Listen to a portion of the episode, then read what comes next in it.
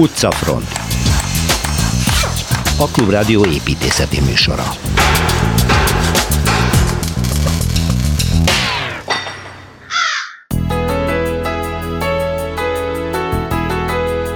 Egy Margit körúti ház fényes múltja és jelene Sylvester Ádám elbeszélésében.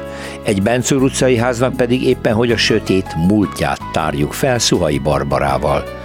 Egy modern irodaépület viszontagságos múltja és revitalizációja Kelecsényi Kristóftól. És ha már történelem, a budapesti Szabadság tér is sokat tud mesélni, Torma Tamás meg is szólaltatja. Fények és árnyékok a kormány budavári építkezésén, ahol Zubreczki Dávid vezet körbe minket.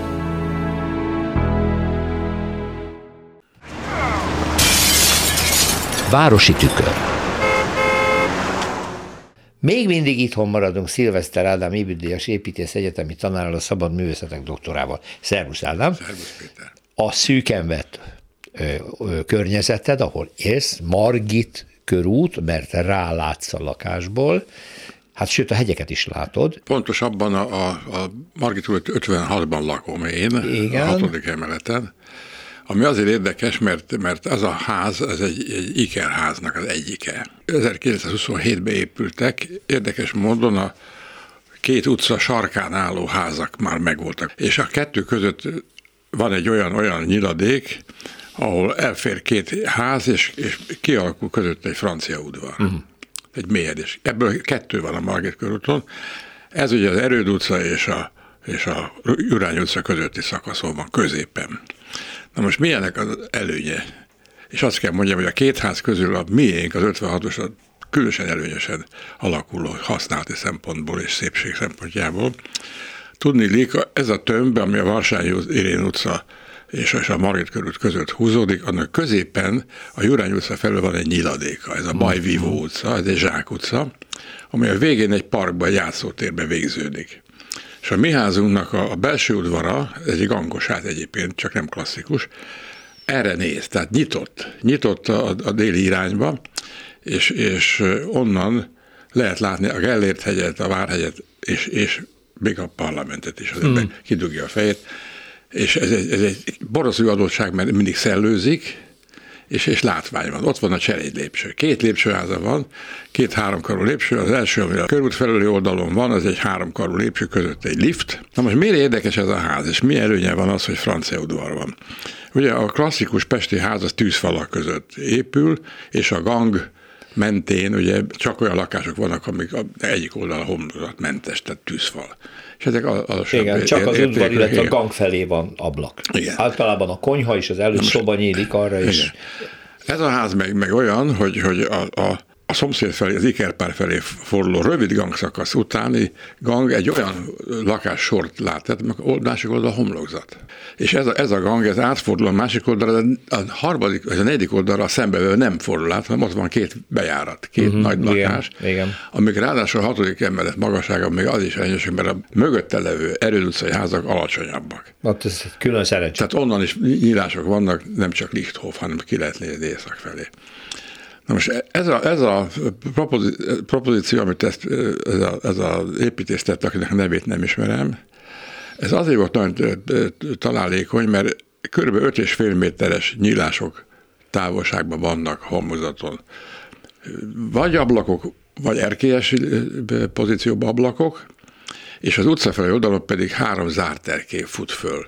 Magasságban úgy van osztva, hogy a, a földszint és első emelet fölött van egy párkány, a fölött van négy emelet, ami azonos alaprajzi szisztéma, és van egy utolsó, ami ahol a, a, az utcai homlokzaton érdekes módon megjelenik egy nagyon hosszú erkély, ami a három ö, zárt erkélyt köti össze. Uh-huh.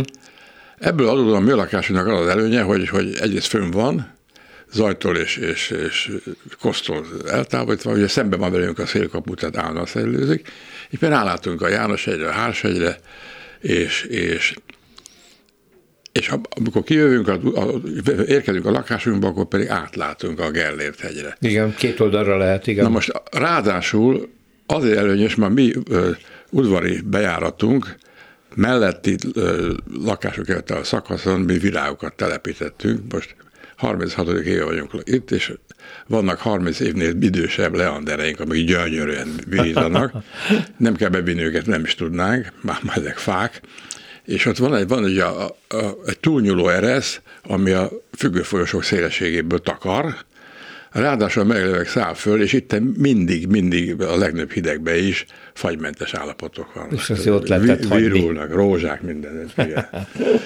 Úgyhogy ez egy nagyon-nagyon szép pozíció. Na most maga a lakás is azért érdekes, mert egy háromszoba hal cselépszoba pozíció, és, és én ismerek alattunk lakásokat, amik, amik ugyanebben a helyzetben négy szoba, vagy két szoba, és, és És ugyanolyan alapterületen esetleg? Nem, nem, nem. nem tehát nem, más nem, is a... a más is magyarul a... azt használják ki, hogy ugye ablakonként lehet szeparálni, szeparálni és az a negyedik emeleti, ahol egyébként én két évig dolgoztam, és mikor felszámoltam a, ugyancsak Margit körúti gyönyörű irodámat, és, és bejött egy nagy munka, akkor ott egy ügyvédirodába bérelt, béreltem a, a társammal, és ugyanott ültem, ahol fönt, amikor az ágyból kilépek. Csak tehát kicsit lejjebb voltam, és nem láttam a Jánoshegyet. De hát akkor úgyis a papírt nézted. Igen, igen na most ez, ez, ez, ez a nyitottság és az értelmesség, ez, ez rendkívül jól működik.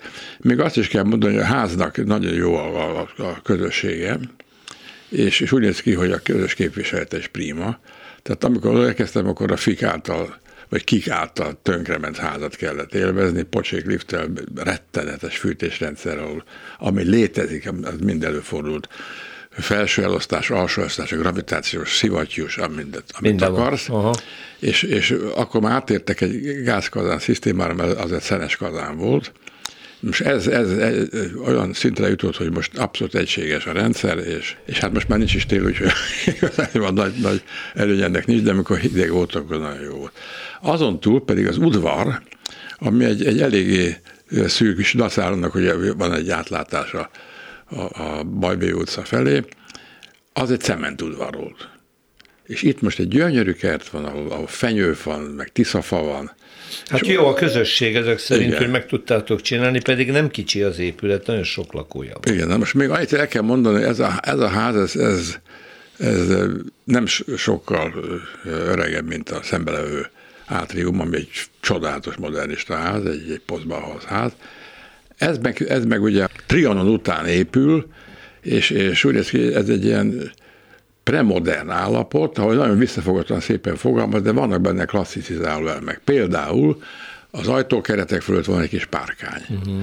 Hát nagyon jó itt lakni, megmondom őszintén, mert, mert én és soha nem szeretem a Margit körútat, mert oda kellett járni zongoravizsgára. Hát, tehát rossz emlékeid voltak. Meg, meg volt egy zongoratanárnőm is, aki egy nagyon szép nő volt, de egy, egy, egy nagyon mogorva ávósnak volt a felesége. És abban a házban, az később az irodalom, mert egy Plasek Ferenc ház, arról is érdemes beszélni. Tehát akkor arról a házról, ahova zongoraórára jártál, akkor beszéljünk, mert azt mondtad, hogy arról érdemes lesz. Az nagyon jó. Sylvester Ádám, köszönöm szépen. Budapesti séta. Hosszú ideje üresen áll ez irodaépület, amiről Kelecsényi Kristóf építészet történésszel fogok beszélgetni. Szervusz Kristóf! Szervusz! Mert azt ajánlottad, hogy a főutcában, itt a budai oldalon van, ez egykori anyag- és árhivatal épülete, ez valamikor Könnyűipari Minisztérium is volt. Ez idősebb Janáki István zseniális munkája, mondják az építészek. Tényleg egy impozáns dologról van szó, de mi, mi a varázsa, mi a különlegessége, és mit tudsz róla, hogy most például tök üres? Hát sokat nem tudok róla a, a, a jelenéről, de a múltjáról a, talán pár dolgot no. érdemes lesz. Ugye a, a maga ez az épület, ez ugye és a létrejöttének az oka, az, a, az tulajdonképpen a második világháború no. volt. Ugyanis az egész hadiiparnak és az iparnak a háborús időkben való kiszolgálása miatt elhatározták, hogy fölállítanak ennek a kormányzati állami kis irányítgatására És, és beleszólásra egy egész hivatalt, és ennek kellett egy épület. Uh-huh. Na most ennek az egésznek az volt a, az érdekessége, hogy ezerkilencszáznegyvenegy őszén döntöttek erről. És az épület ezerkilencszáznegyvenegy októberétől ezerkilencszáznegyvenkettő júliusáig épült. Hmm. Kevesebb, mint egy évig. Hát ez hihetetlen. Egy ekkora épületnél, még egy kisebb, még egy, még egy fele ekkora épületnél is nagy szám lenne, de így ez valami egészen, egészen bravúr. Hát pláne háborús időkben. Anyaghiány van meg. Így van, hát igen, és, és, és ugye a, talán ismerősen cseng a, a, a Zorg családnak a, a neve, és a Zorg építőipari er té-nek a neve. Ugye ez egy, tulajdonképpen egy építőiparos család volt, hát két generáció leginkább, a századfordulón jön létre, Zsorzs Antal hozza létre ezt a céget, és ők tulajdonképpen a két világháború között az országnak az első számú építőipari cégévé mm. válnak. Ö, nyilván tagadhatatlanul ebben szerepet játszanak az ő kapcsolataik a politikai elithez, tehát a, a, állítólag a Horthyval kártyapartner volt az alapító, a fia meg a Horthy fiával együtt teniszezett állandóan, tehát azért volt ebben az egészben egy ilyen vonulat is, ugyanakkor tagadhatatlan, hogy ez a, ez a Zorg építőipari er té tényleg hatalmas, tehát a korszaknak a leghatalmasabb munkáit végezte el kiváló minőségben. Hajós Alfréd úszoda, több korabeli gyár, a Honvédelmi Minisztériumnak számos építkezés, tehát azért ebből, ebből lehet érzékelni. Na most ők nem csak, hogy építő kiviteleztek, de számos szabadalmat is magukénak tudták, és például Magyarországon ők vezették be azt, hogy hogy a vasbetonban lévő vasakat, tehát a vasrudakat igen. megcsavarják. Ugye ezen, ha jól tudom, akkor a mai napig valamennyire így van, vagy legalábbis kapnak ezek a betonvasak egy, egy csavart bordázatot. Ennek az a lényege, hogy így a vasnak egy kicsit ugye a szakkifejezéssel élve nagyobb lesz a szakító szilárdsága, tehát nehezebben törik el. Uh-huh. És ebből kifejezően magát a szerkezetet is lehetett erősíteni. Tehát ilyen dolgokatban ők, ők, ők innovatívak voltak rendkívül, és hát ö, nyilván a sietség miatt mindenféle nyilvános pályázat nélkül is épült ez a ház, úgy az építészre, mint a kivitelezőre való tekintettel, és ö, sikerült nekik ö, ezt, ezt időre ö, úgymond behozni. A tél, ugye, ugye ráadásul egy télről van szó, és azt tudjuk, hogy a tél azért egy rengeteg munkafolyamatot, ugye főleg a betonozás, hát a szerkezetépítés, azt nem úgy lassítja, de ugye majd, hogy nem lehetett. Igen, teszik. Akkor még nem volt ilyen fagyáló anyag, amit... És bizony, mit csináltak ők? Hát ugye fagyáló anyagok nem voltak, de például a betonba kerülő kavicsot ott a helyszínen fölépített ilyen ö, kis házikókban gőzzel aláfűtötték, aha. és az melegen került a betonba. Másrészt pedig a, a, az egész háznak a szerkezetére ráépítettek egy ilyen külső fa burkot. Tulajdonképpen egy fadobozban, uh-huh. egy belülről valamennyire kifűtött fadobozban épült föl ez a ház. Tehát ez egy, ez egy, ez egy szép történet. Egyébként érdemes a, a, a Zorg családnak is, aztán főleg hát a, a negyvenöt utáni ö, története is izgalmasan alakul. Erről én most bővebben nem akarnék beszélni, de a, a, a ház maga pedig ugye anyag- és áruhivatal, és aztán bár felszámolták ezt az intézményt rögtön a háború után, mondván, hogy hát ez azért egy erőteljesen reakciós dolog, de aztán végül is egy pár hónap múlva újraindították, mert hogy mégiscsak jól jött az ő munkájuk, és aztán végül is ez gyakorlatilag különféle neveken, de gyakorlatilag a nyolcvanas évekig működött is, és maga a ház ugye egy, egy, egy, egy tehát egy ezerkilencszáznegyvenes évek első feléből származó irodaház.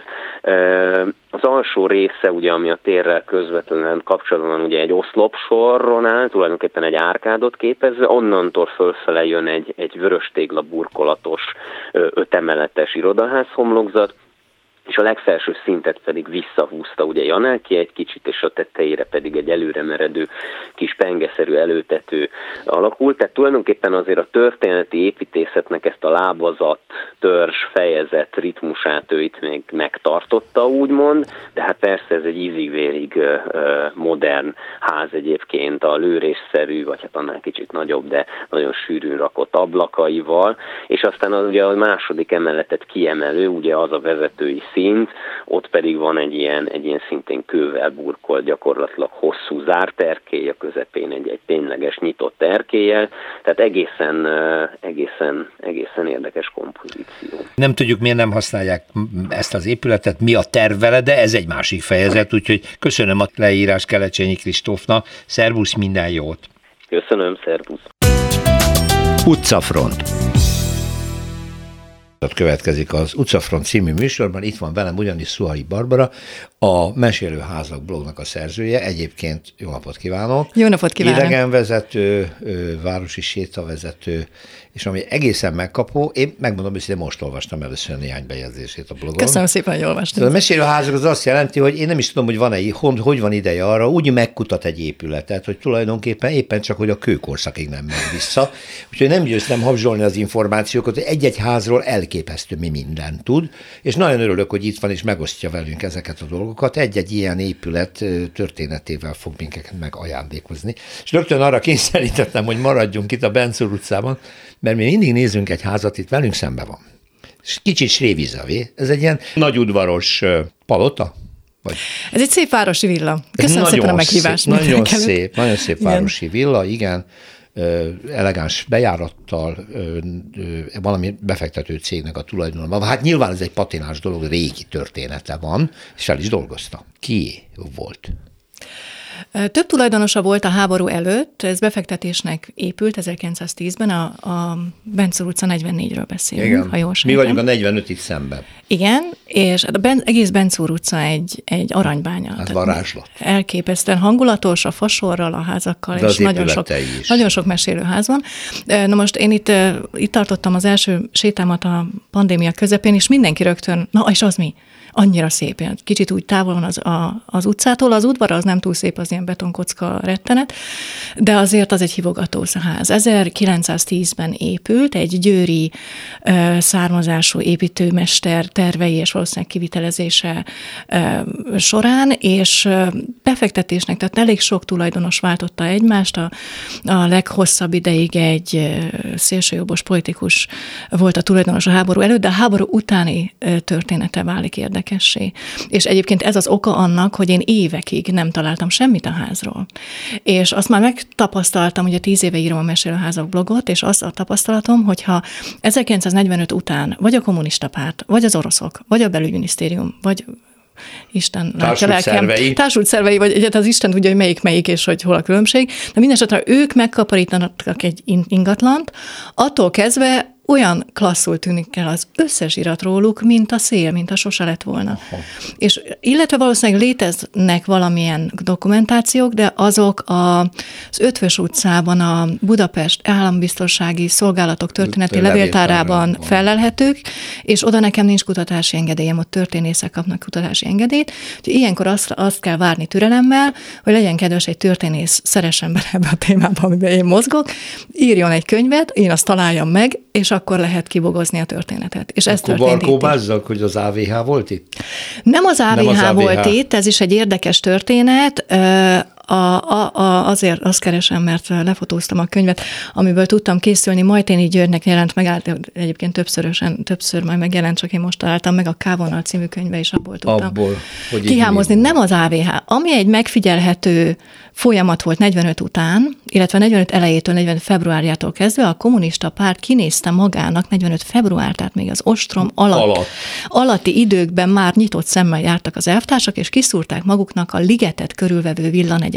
Hmm. Ez jelenti a Hermina mezőt, jelenti István mezőt, és jelenti a Terézvárosnak ezt a ligethez legközelebb eső kertvárosi részét. Aztán és itt meg, megszereteztek mindenféle érdekes villákat, és úgy állt fel a rendszer, hogy a nagy halak az István mezőre költöztek, Gerő elvtárs, Farkas Mihály, a, ő két helyen is lakott a Hermina negyedi villában, egy nagyon...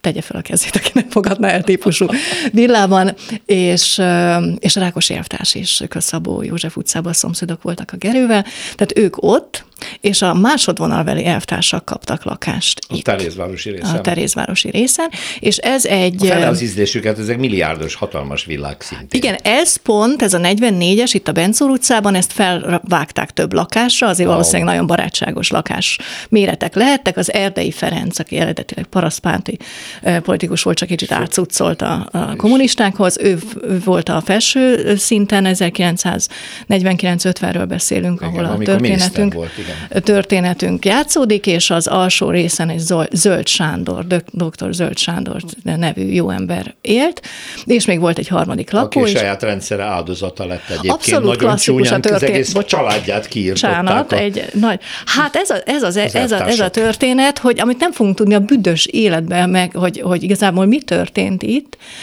ezerkilencszázötven. április tizenkilencedikén, egy orvosról beszélünk, erdélyi születésű első generációs értelmiségi, Debrecenbe végezte az orvosi egyetemet, már ott be e, paliszták az illegális kommunista pártba, tehát megszállottan, fiatalon, hittebben. És akkor a Rajk per után került be a vezérkarba. Ez egy értelmes ember. Nem tűnt fel neki, hogy ez egy életveszélyes vállalkozás, és a Rajk per után megüresedett helyekre hívták őt meg. A, a, a Valószínűleg nem tűnt fel neki, mert azt se értett, hogy miért lett hirtelen kegyvesztett egyik pillanatról a másikra. Na viszont amikor kegyvesztett lett, az egy érdekes, ott találtam egy bejegyzést a Hegedűs Andrástól, aki Aha. azt írta, hogy egymás mellett, vagy egymás közelébe ültek ezen a bizonyos politikai bizottsági ülésen, ahol rászállt a nagy négyes, és ott elkezdték Kelőjék. ekézni őt plénum előtt. Most azt azért már biztos, biztos hogy testközelből láthatta uh-huh. értelmes emberként elég magas beosztásban, hogy milyen az, amikor kegyvesztetté válik egy elvtárs. És az biztos, hogy lejátszódott benne, hogy a, a szabad kéz az egyértelmű, a tárháza a megkínzásoknak és a az egész per felépítésének hát ismert, és, és hogy ezt szeretném, hogy a családom ezen végigmenjen, vagy nem szeretném. És akkor ez játszódhatott le. Gondol, soha nem követte ezeket az es, ezt az eseménysort semmilyen vizsgálat.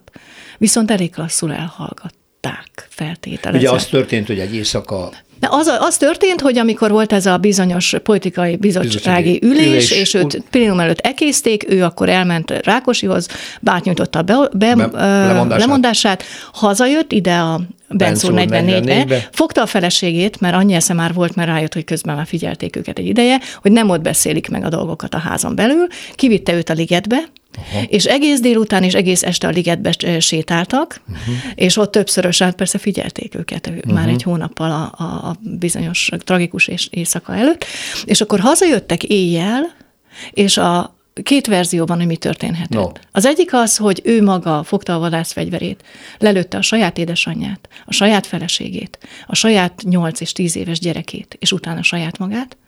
Vagy volt egy olyan interpretáció, hogy az á vé há megérkezett az éjszaka folyamán, ő tűzpárbajba került, lévén vadászember volt, volt Aha. fegyvere, és a tűzpárbajban halt meg a család. A lövöldözést a felső szomszédok hallották? Ha jól olvastam, érdekes vagy jól emlékszem. Módon az nem derült ki. Tehát jól olvastam, kilencvenkettőben uh, utána nézett valaki, az akkor még élő uh, koronatanúval tudott beszélni Erdei Ferenc feleségével. Okay. Aki nem arra lett figyelmes, arra lett figyelmes, az, az nem hangzik el, mert az egy nagyon tám, nagyon jól kerülték, hát életveszélybe voltak mindannyian, feltételezem. Mindenki rettegett az egész, az ávótól, meg a bosszútól, meg hogy kinek mi lesz a reakciója erre. Az nem derült ki, hogy ők hallották-e. Azt tűnt fel, hogy iszonyú hangos a rádió. Wow. Zeng a rádió, és hogy a házvezető nő, aki megérkezett reggel az erdei családhoz, nem jut be, és pánikszerűen rohant föl az emeletre, hogy segítsen bejutni, mert egyrészt nagyon hangos a rádió, be van zárva minden, és valami furcsa, vérnek tűnő valami jön ki a küszöből. Wow. Na. Lövések hall, az, hogy ez, hát kellett volna, hogy hallják. Kellett de... volna, hogy hallják, akárki lőtt, akárhogyan, akár ez a Benczúr negyvennégy sötét éjszakája volt ez akkor. És aztán mit tudott meg az épületről később? Rendbe hozzák, és eladják, privatizálják, hát vajon, mert most látjuk, hogy egy magán elég tisztességesen fel van újítva. Szépen fel van újítva. Nagyon igen. szépen fel van újítva. Én nekem a szívem vérzik a kertjéért, mert ez az a ritka mm-hmm. pillanat, amikor ennek megmaradt a volt kert. Volt egy szép kertje ezek biztos szerint. Most volt. Egy kővel borított hát udvara a van. A betonkocka divatja előtt biztos, hogy mm. volt más megoldás. Az, hogy itt ilyen őrbódék voltak, az egy régi hagyomány. Biztos, hogy negyvenöt óta voltak ott őrbódék. Azt én a blogomban utána lehet olvasni, hogy mit ki alkalmazásában, milyen társulatot az ávó színeiben ö, ö, kiklaktak az űrmódéban, és milyen váltásban, és milyen gépfegyelőn. Tehát ez, ez, ez egy régi történet, de az, hogy miért kell úgy felújítani egy házat, amit egy gyönyörű platánok őriznek, és a platánok megvannak, és élnek még tacára, betonkockának, azt miért kellett lebetonozni az egészet, és egy ilyen, van egy ilyen műalkotás is, ami bár ne lenne, de a ház az nagyon érdekes, kilencszáztízes, úgy kilencszázkilences az Ejzele villa mellette, tehát ezek egykorúak. Amiben ma a kertészintézet igen, igen, van, igen. Azt nagyon szépen rendezték. Az, az is egy gyönyörű történet, de az, az egy nagyon pici telek, és az úgy épült meg, hogy sose volt kertje, és ezért van nagy téli kertje. Ez így épült meg. De ez egy szerencsés konstrukció, lehet, hogy egy korábbi, azt olvastam, hogy állt korábban egy ház, kilencszáztíz előtt is, úgy hívták, hogy cementház. Hogy mit akar, azt az Isten tudja, de ezernyolcszáznyolcvan óta ott állt ház, amit többszörösen átépítettek, és aztán úgy döntött ez az ürömi, vagy örömi, az az első tulajdonos kilencszáztízben, hogy már pedig újat épít, de valószínűleg annak a helyére. Mm. Úgyhogy ezért van az a, az a nagyon ritkán, Pesten különösen ritkán megmaradó öröm, hogy nem az utcán áll, hanem beljebb. Igen, és emiatt nagyon érdekes hangulata van. Hát Szuhai Barbarát arra kérem, hogy jöjjön vissza jövő héten, és folytassuk egy másik házra, mert rengeteget tud mesélni. Mesélőházak pont hu blogja. Köszönöm Kövessük, szépen. És köszönöm a meghívást. Köszönöm. Magas lesen. Felmegyünk a várba, nem először ebben a műsorban, és szerintem nem utoljára, de most a mi idegen vezetőnk, Zubreczki Dávid építészeti szakíró. Szervusz! Szervusz, köszöntöm a hallgatókat! Nemrég adtál egy interjút is erről, mert hogy bejárod, többször nyilván bejártad, hogy mi készül, hogy épül föl, mi is ez a Hausmann-terv, hogyan alakul a vár képe, azzal, hogy a kormány egy gigantikus építészeti akcióba kezdett itt. És nekem, ami nagyon tetszett ebben az interjúban, és beszéljünk is erről, hogy ne öntsünk már ki mindent a vízzel. Vannak nagyon klassz dolgok, amiket végre megvalósítottak, és klassz, és szép, és jó, és van egy csomó nagyon durva építészeti beavatkozás. Honnan induljunk? Egy körutat tehetnénk.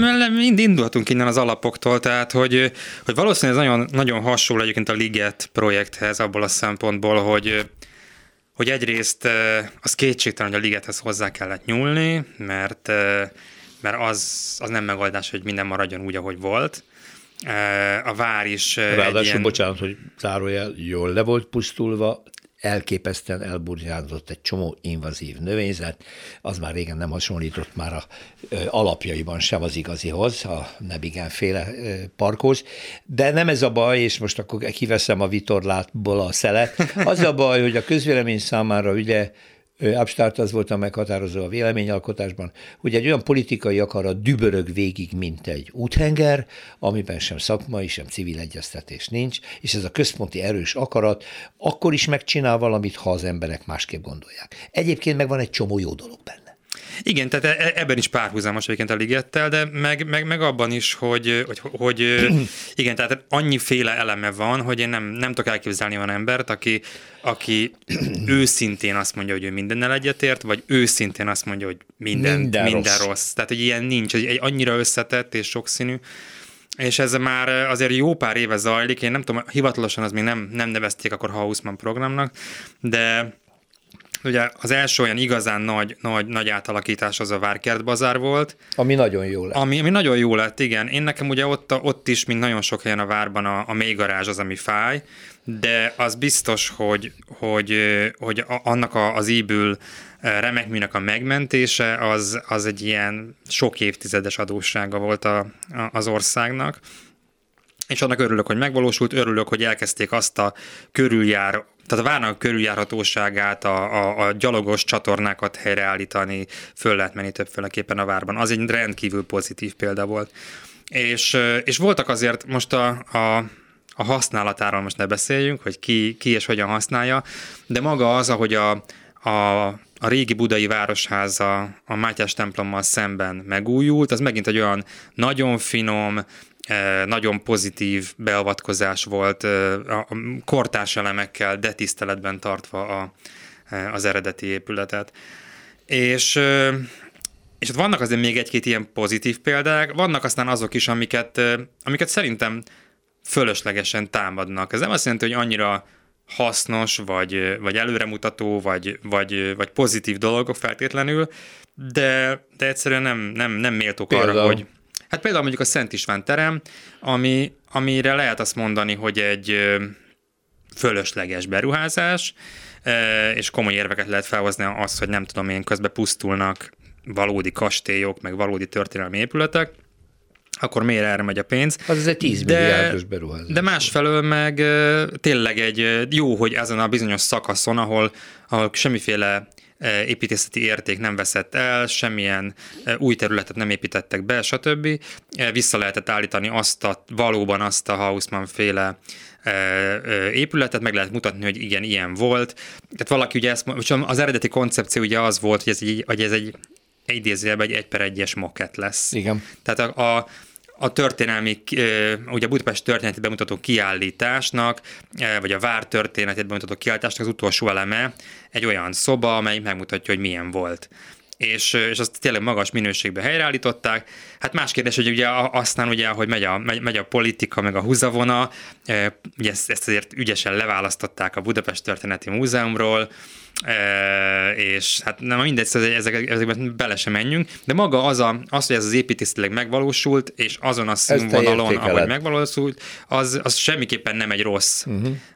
rossz dolog. És vannak még ilyen beavatkozások, amelyek, amelyekre azt mondom, hogy, hogy nem, nem, nem fájdalmasak. A, a lovardának, vagy a főörsödnek a visszaépítése, az még léptékében ez a századfordulós elem, amire azt mondom, hogy magának a A, a vár, a, az akkori királyi palotának az, a, a része, tehát olyan, mint hogyha nem tudom, helyreállítasz egy széknek egy, egy kitört lábát, tehát meg lehet ezt így indokolni. Ott is már azért ugye be, befigyel egy mély garázs, ami, amit majd még visszatérek erre, de a mély garázsokat nagyon károsnak tartom a várban. Egyrészt... Hát a Várhegybe be, benyomni mély garást, azt, azt hiszem, hogy egészen brutális. És, Több és, szempontból, és... tehát egyrészt maga a forgalomgenerálás, igen. Tehát miért kell a belvárosba hát meg autóval menni? Köztudott, hogy a budai vár tele van barlangrendszer. Pontosan. Olyan rendszerekkel, amelyeknek egy része talán még fel sincs tárva, egy részük történelmileg értékes, különböző korokban, különböző módon használták ezeket, és hát gondolom a talaj szerkezet szempontjából sem mindez, hogy beépítünk ilyen óriási beton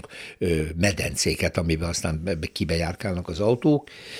De visszatérve ö, én megragadnék egy pillanatot a Lovarda és környékén, mert az nagyon szép lett. Azt kifejezetten oda való, a stílszerű, ez egy várban gyönyörű az épület. Az egy másik kérdés, hogy egy üres, hatalmas tér van bent, egy óriási terem, amit láthatóan nem tudták, hogy mire fogják használni. Nagy kár, ha már van egy gyönyörű fedett terünk, milyen jó lenne, ha abban jó funkciót találtak volna ki, de maga az egész környezete, a burkolatok, minden, a lépcső, maga az üvegtorony, ahol felmegy a lift, ugye, az is nagyon szép, nagyon kellemes, tehát jó ott belépni a várba. Aztán egy másik kérdés, hogy utána olyan tömbök emelkednek elénk, mint hogyha piramisokat építenének, de majd erről úgy is beszélsz.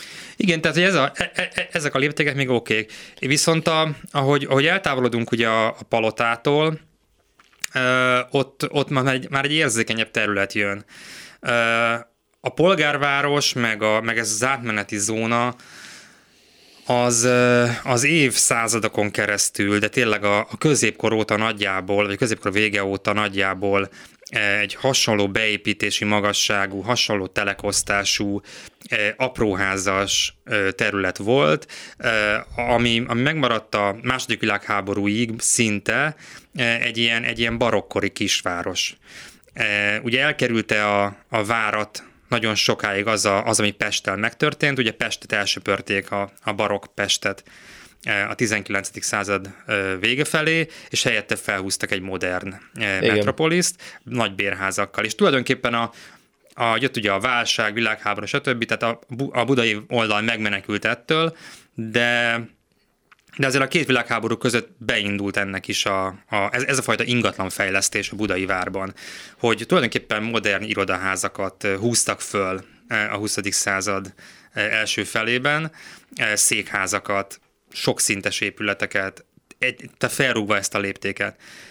A világháborúban ezek részben megsemmisültek, részben e, nagyon megsérültek, és e, nem állították vissza őket. Ami egyébként e, teljesen biztos, hogy volt benne persze ideológia is, hogy, hogy ez a polgári nem tudom micsoda, és most már szocializmus van, de valójában gondoljunk bele, hogy ezek akkor harminc-negyven éves épületek voltak. Ha most egy harminc-negyven éves ház romokba kerül, senkinek nem jut eszébe rekonstruálni, visszaépíteni az eredeti formájába, hanem lebontja és épít egy, egy, egy új házat. Jó, tehát... itt nyilvánvaló mind a József főhercegi palota, mind a hadügyminisztérium épület, mind pedig a Vöröskeresztesnek nevezett ház ott a sarkon az óvoda mellett. Ezek szimbolikus, hatalmi szimbólumok. Szerintem gigantikusan nagyok, visszaépítették ezt a Haussmann-féle történelem, még soha nem a várra hajazó és a várba illő óriási épületeket, amelyeknek egyébként semmiféle funkciót nem lehet találni ma, mert mi a fenének még irodaházakat felhúzni a várba?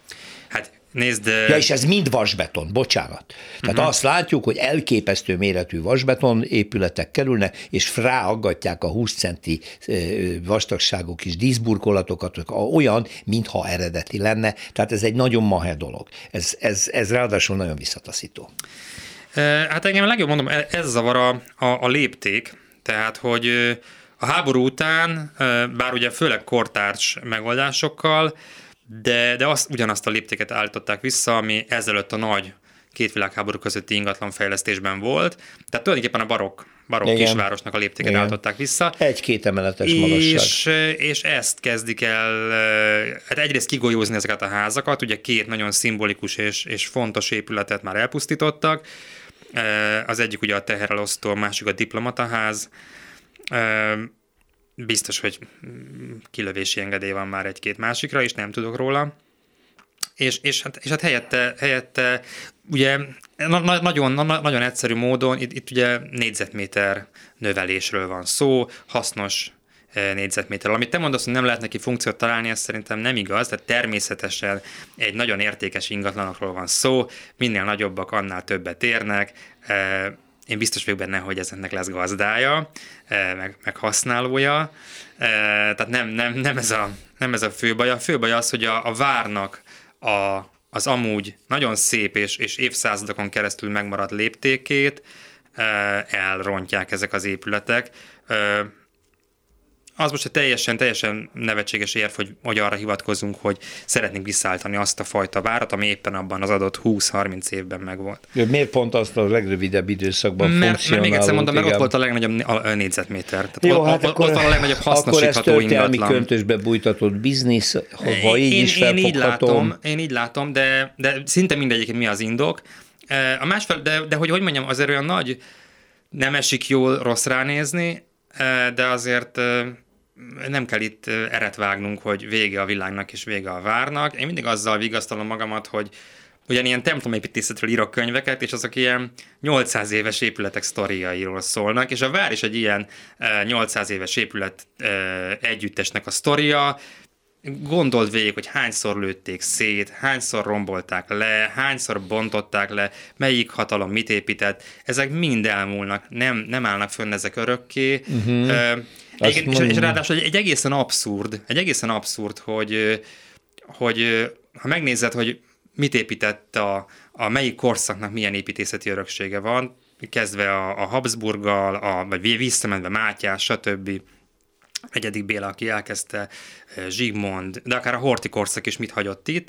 A mostani kor nem hagy semmit a várba, hiszen, hiszen csak annyit tesz, hogy, hogy valamit vissza, visszaépít, visszaépít egy, egy a helyet, hogy megépítette Tehát, volna. Hogy... Mondjuk akkor a magáét, ha már, Igen.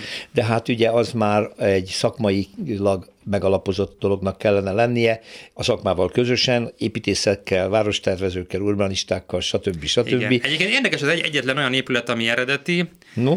a, az ugye a A, a Karmelita kolostorhoz épült egy új szárny, igen, igen. és az meglepő módon, az Zobokjának a terve, az például tiszteletben tartja a léptékében Pontosan. a, a barokk kisvárosnak a, a, a hangulatát. Nagyon érdekes, hogy ott ezt, ott ezt, ezt meglépték, meglépték. Mellette viszont fölép, fölépülnek ezek a amúgy nem túl nívós huszadik század első feléből származó irodaházak, mondjuk ki, ezek irodaházak voltak Igen. akkor is. Na és hát akkor a habatortán az, hogy ezekben azért mindenféle funkciók jönnek, két-három, akár négyezer ember fog dolgozni újonnan a várba, ezeknek meg kell érkezni reggel, parkolni kell, este haza kell menni, körülbelül ugyanennyien laknak a várnegyedben az őslakosok, tehát megduplázódik a napközbeni forgalom, autóforgalom, hát az nem tudom, hogy ennek a piciny várnegyednek jót fog-e tenni, vagy Én tudom, nem fog jót tenni. Jó, hát ezt akartam mondani, csak mindenkiten kerülgetem persze, a forrókását, én is, de, és de persze, igen. Csak ez megint olyan dolog, hogy, hogy sem, semmi nem végleges, tényleg. Csak ez, ez,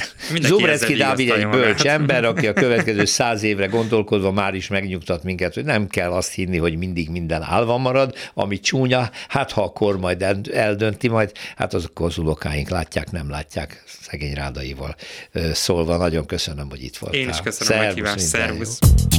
Perspektíva.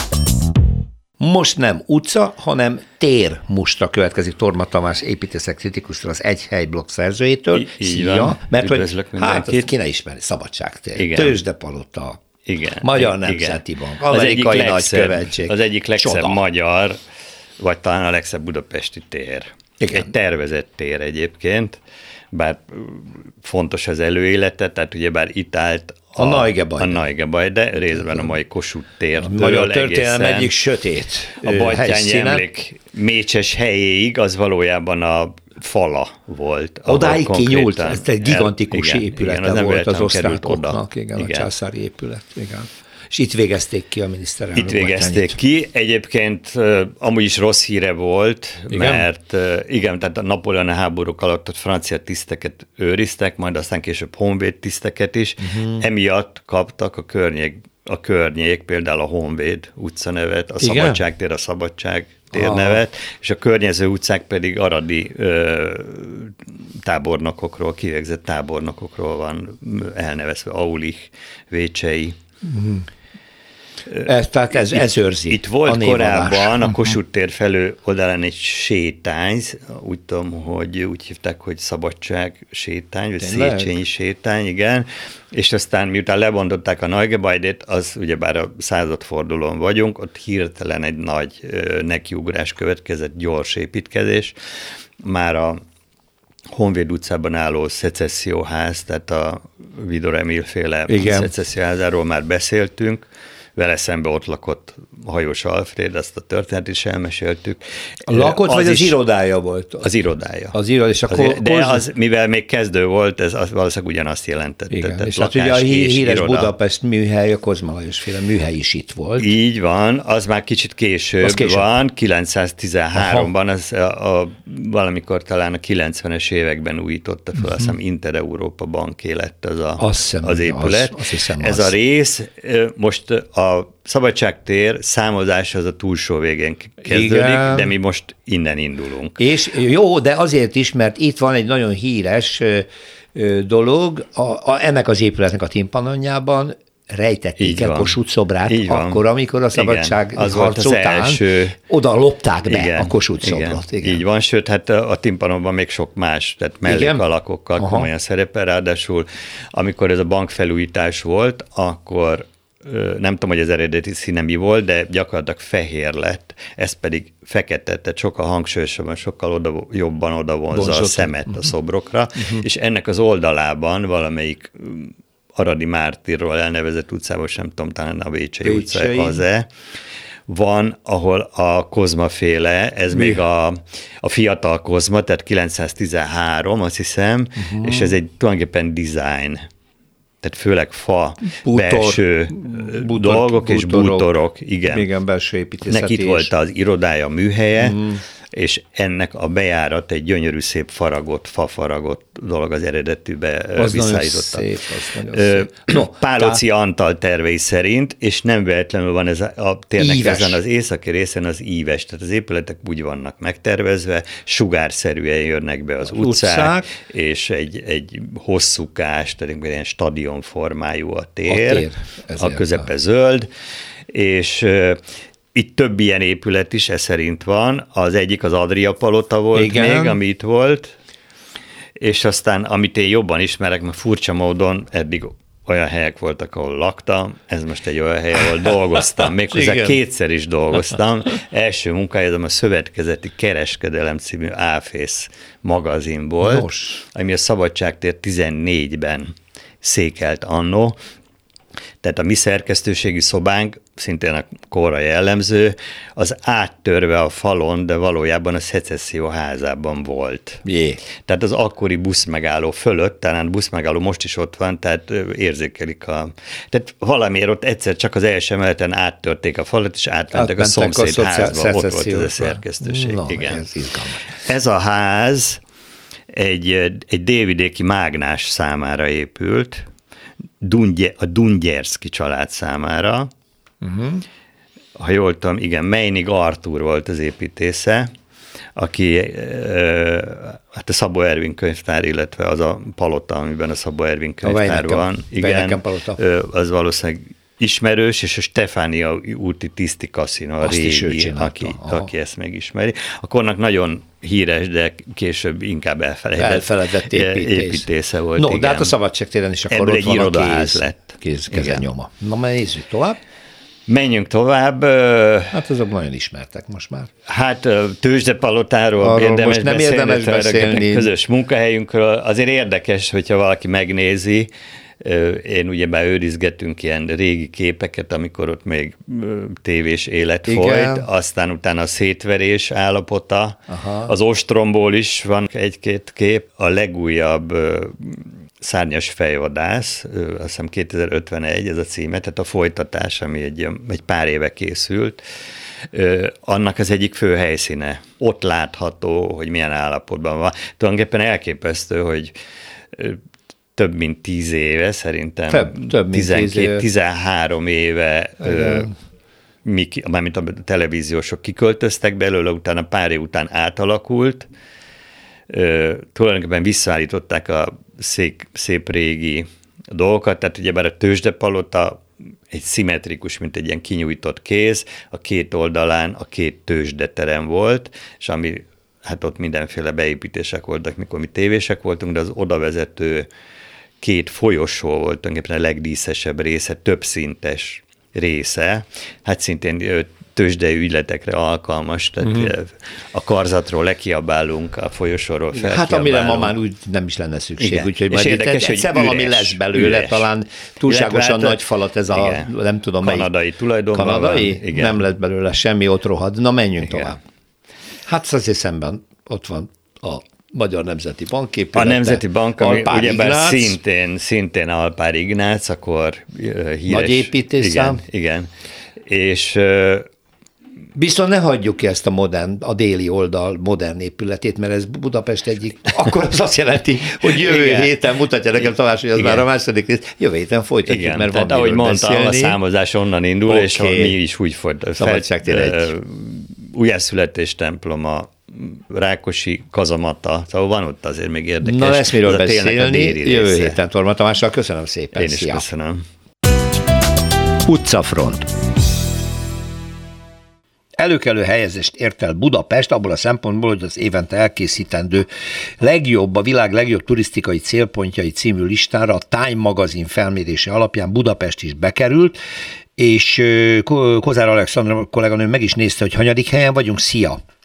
Nem a hely, szervusz, üdvözlöm a hallgatókat, nincs igazán hely. Ja, nincs helyezés. Tehát ez egy, nem, nem, itt, itt nem a sorrendiség számít. Aha, tehát nincs, egyáltalán benne vagyunk a pakliba. Hány igen, város? Az ötven legjobb öt, hely a világon az adott évben. Egyébként nem olyan nagy varázslat, mert Budapest tényleg turisztikai szempontból baromi jó hely. Tehát ide, abszolút, ide abszolút nagyon jó. Megérdemeljük. A város gyönyörű, a turisták kiszolgálása szerintem első osztályú, mondjuk a közvécék hiányoznak Budapesten, de hát ez egy másik kérdés. De... Na, sajnos nem írták bele a cikkbe. Igen.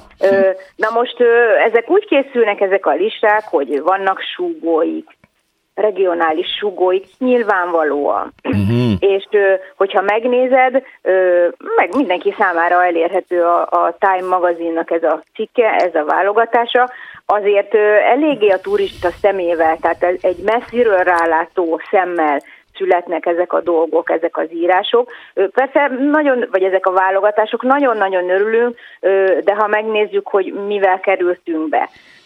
Ugye a Lánchíddal, ami két év Herceg-utca után ősszel ugye csak elérhetővé válik a gyalogosok számára, és aztán a várvéli felújítások, építkezések kapcsán külön kiemelik a Szent István termet, amit egyébként megnéztem, múlt hétvégén, úgyhogy annyiban nekem furcsa volt, hogy, hogy egy nagyon picike teremről van szó. Igen, igen. Egy, egy, egy icike, icike picike, Ö, aztán természetesen ö, említik az új ö, épületeket, mint ö, Néprajzi Múzeum és Zeneháza, és hát akkor egy ilyen hibrid helyen van az Operaház, mint ö, régi új, új köntös kapott ö, új.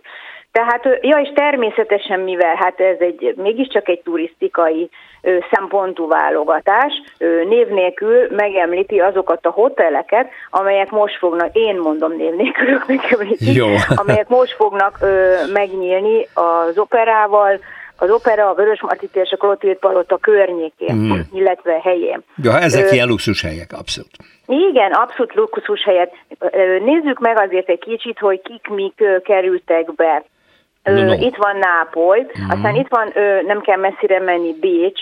Minden városnál van egy indoklás. Bécsnél az, hogy a klasszikus, de modernizált. Aztán bekerült Dijon Franciaországból, mint az Ínyenc Mennyország új helye. Tehát a kulináris élvezetek miatt. Aztán bekerült Rabat. Itt a bimbózó ö, kulturális élet, és ugye érdekes, hogy mi, mivel kerültünk be, no. Budapestnél az a szlogen, hogy making history.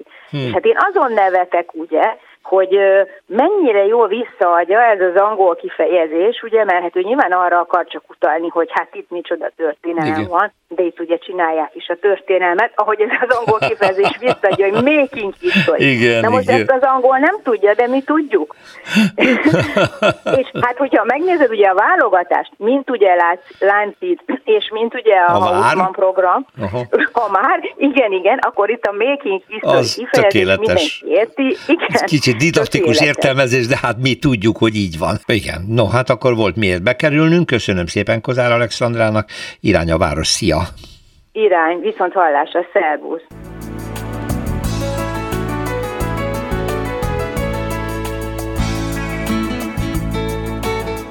Köszönjük a figyelmüket, az utcafrontot hallották, a műsort Árva Brigitta szerkesztette és Rózsa Péter vezette. Egy hét múlva várjuk Önöket.